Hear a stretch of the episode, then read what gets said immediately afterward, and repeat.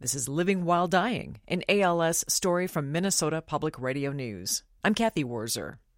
Toward the end of the summer of 2014, Bruce Kramer and I were deep into the writing of his candid memoir on lessons learned while death patiently lurked in the shadows. He showed enormous stamina, even while struggling to get enough air to speak. It's the process of engaging with what is being lost now. Would you like water? I just need to stop. Okay. This is going to be like Johnny Cash. Sure, I understand. Could you my hand? Of course, Bruce was referring to music legend Johnny Cash. Cash spent his final days recording songs for a remarkable compilation of albums, the American series. The last one, Ain't No Grave, was recorded less than four months before Cash's death in September of 2003. Cash at the time was so physically depleted he could only sing in a whisper and had to rest between bars of a song to catch his breath. Talented audio engineers and editors made him sound a bit more like his old self. There ain't no grave can hold my body down. When I hear that trumpet sound, I'm gonna rise right out of the ground. Ain't no grave can hold my body down.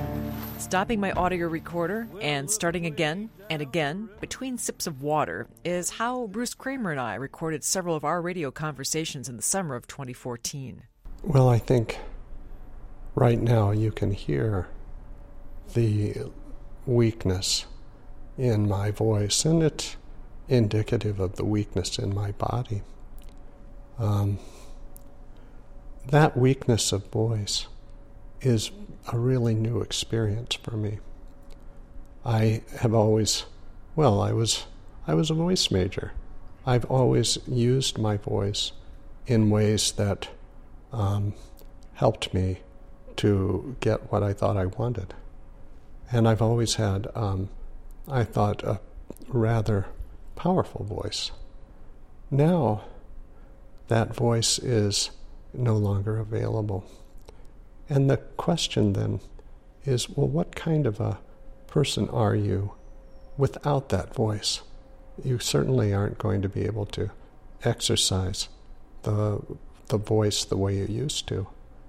And the, the answer that comes to me is, um, is it's so obvious that I, I, I just almost have to laugh. It's um, that in the softening of my voice is the sharpening of my ears, that I, I hear things better. I'm so much more attuned to um, what others are saying and what they're feeling. It's like my ears can um, can pick up on the mood that they carry. Um, like my ears almost can see instead of just hear. And it, it comes because I have stilled the voice that I had, which was drowning all of that information out. To me, this is transformational. And I'm, I'm thinking, oh, I wish I'd have known this sooner. I'd have been a much better listener think you're an excellent listener. With your voice softening, Bruce, does that mean also beyond your increased power of listening and listening well, um, will you have to rely on your eyes next, eye gaze technology, in order to speak? That's the theory. I, uh, I admit that there's a part of me that really hopes I die before I have to. I don't see myself using it as um, Stephen Hawking has, where he's expressing incredibly complex thoughts through eye gaze technology. I'm not Stephen Hawking. Would you like water? Yeah. Okay. ALS always left Bruce a little bit tired, and growing difficulties breathing while sleeping increased the fatigue. The diaphragmatic pacing system in his abdomen had been helpful, but Bruce needed more assistance. Pull it to hold it. And just let it do what it does.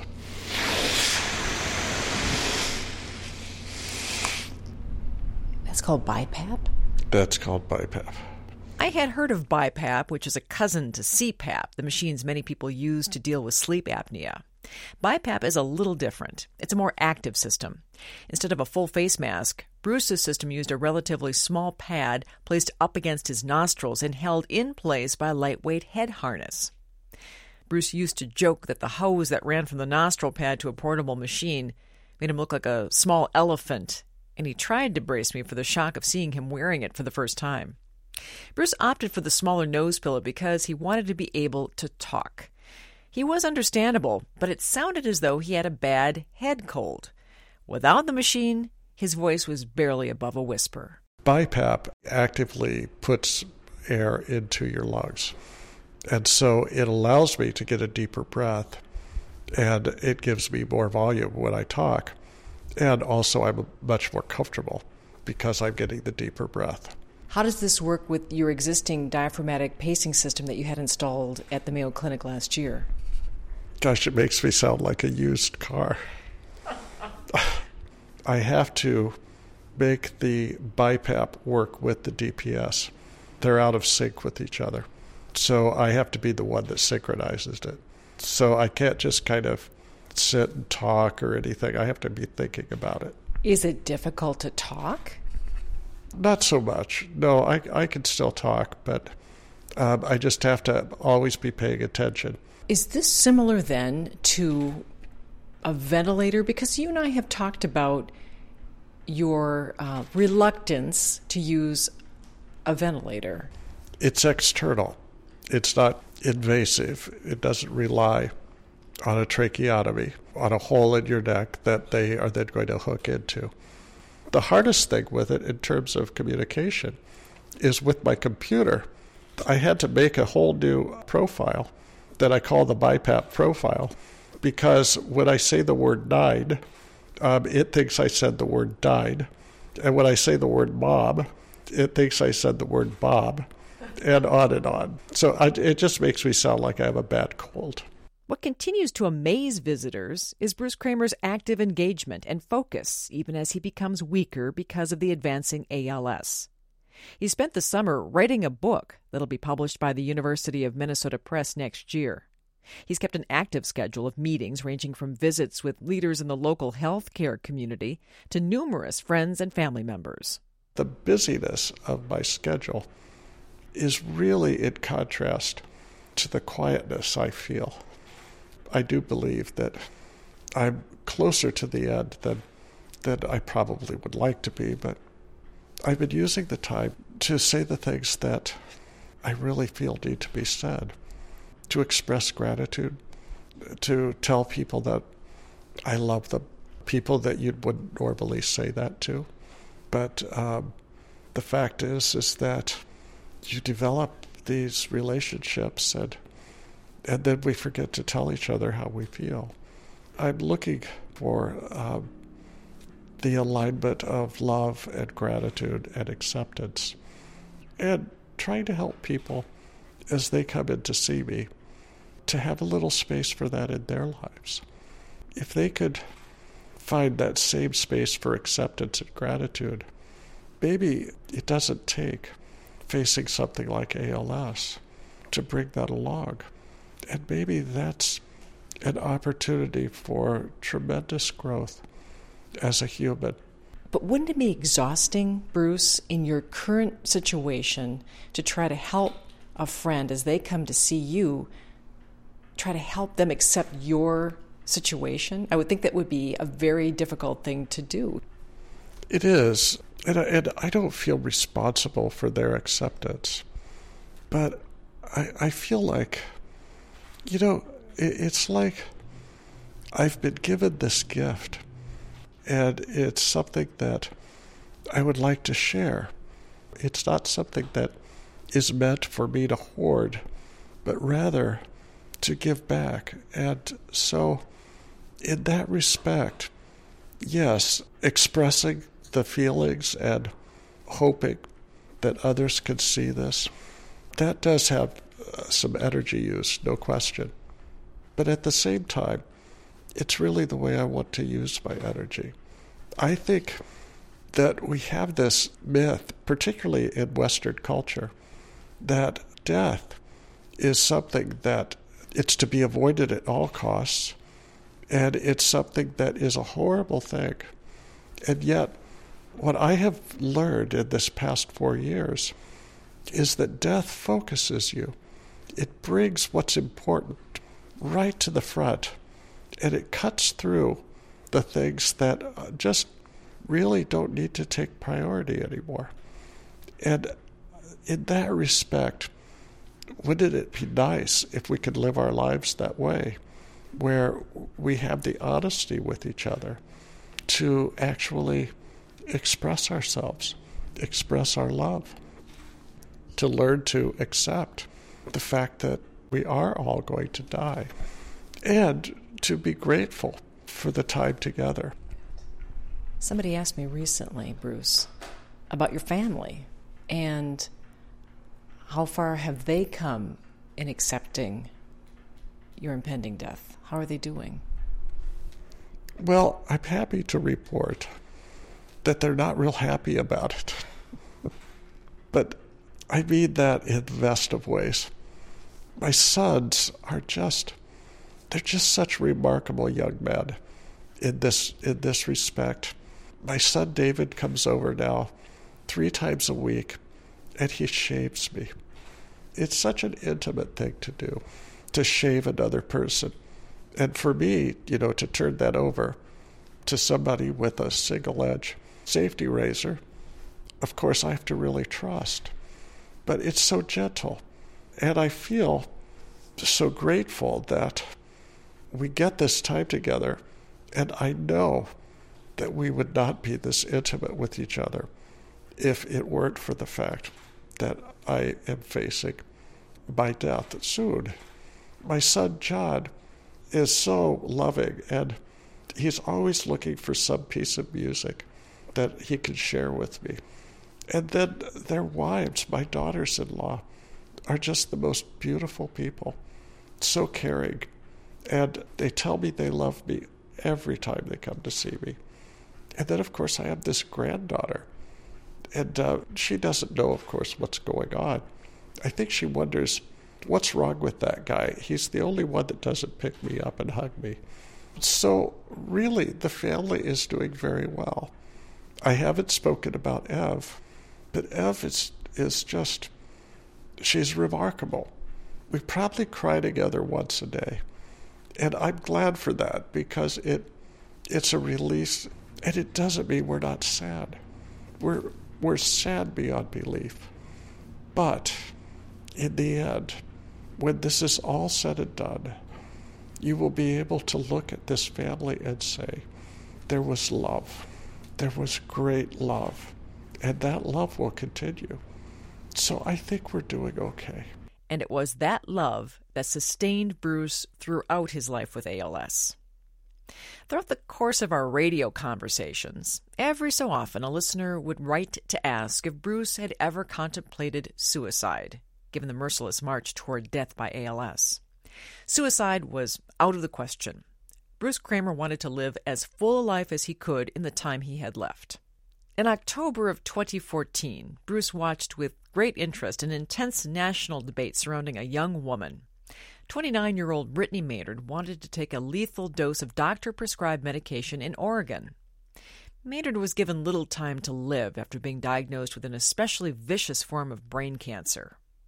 She decided to die before she became incapacitated because she felt she would have suffered even in hospice care for weeks or possibly months while her family watched her agonizing decline.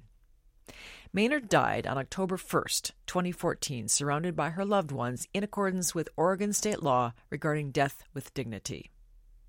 During that debate, some attention was paid to hospice. Hospice is an end of life care philosophy that focuses on managing pain and other discomfort while also attending to the spiritual and emotional needs of the dying patient.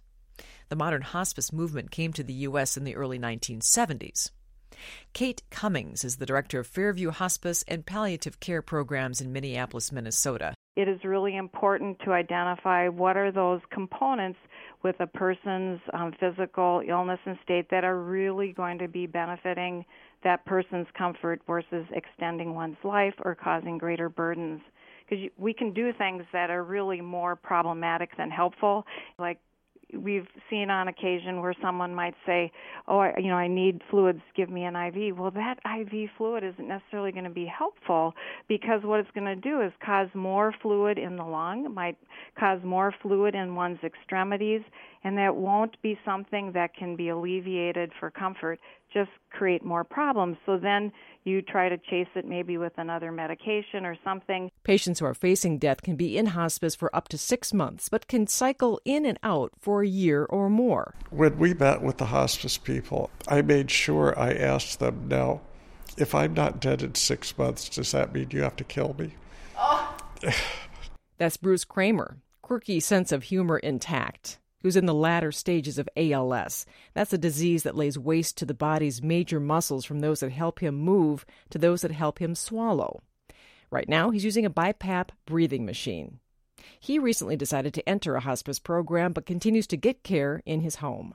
They have a, a broad range of services, they have a broad range of expertise, and their focus is uh, comfort and living well until um, you're not going to be alive anymore.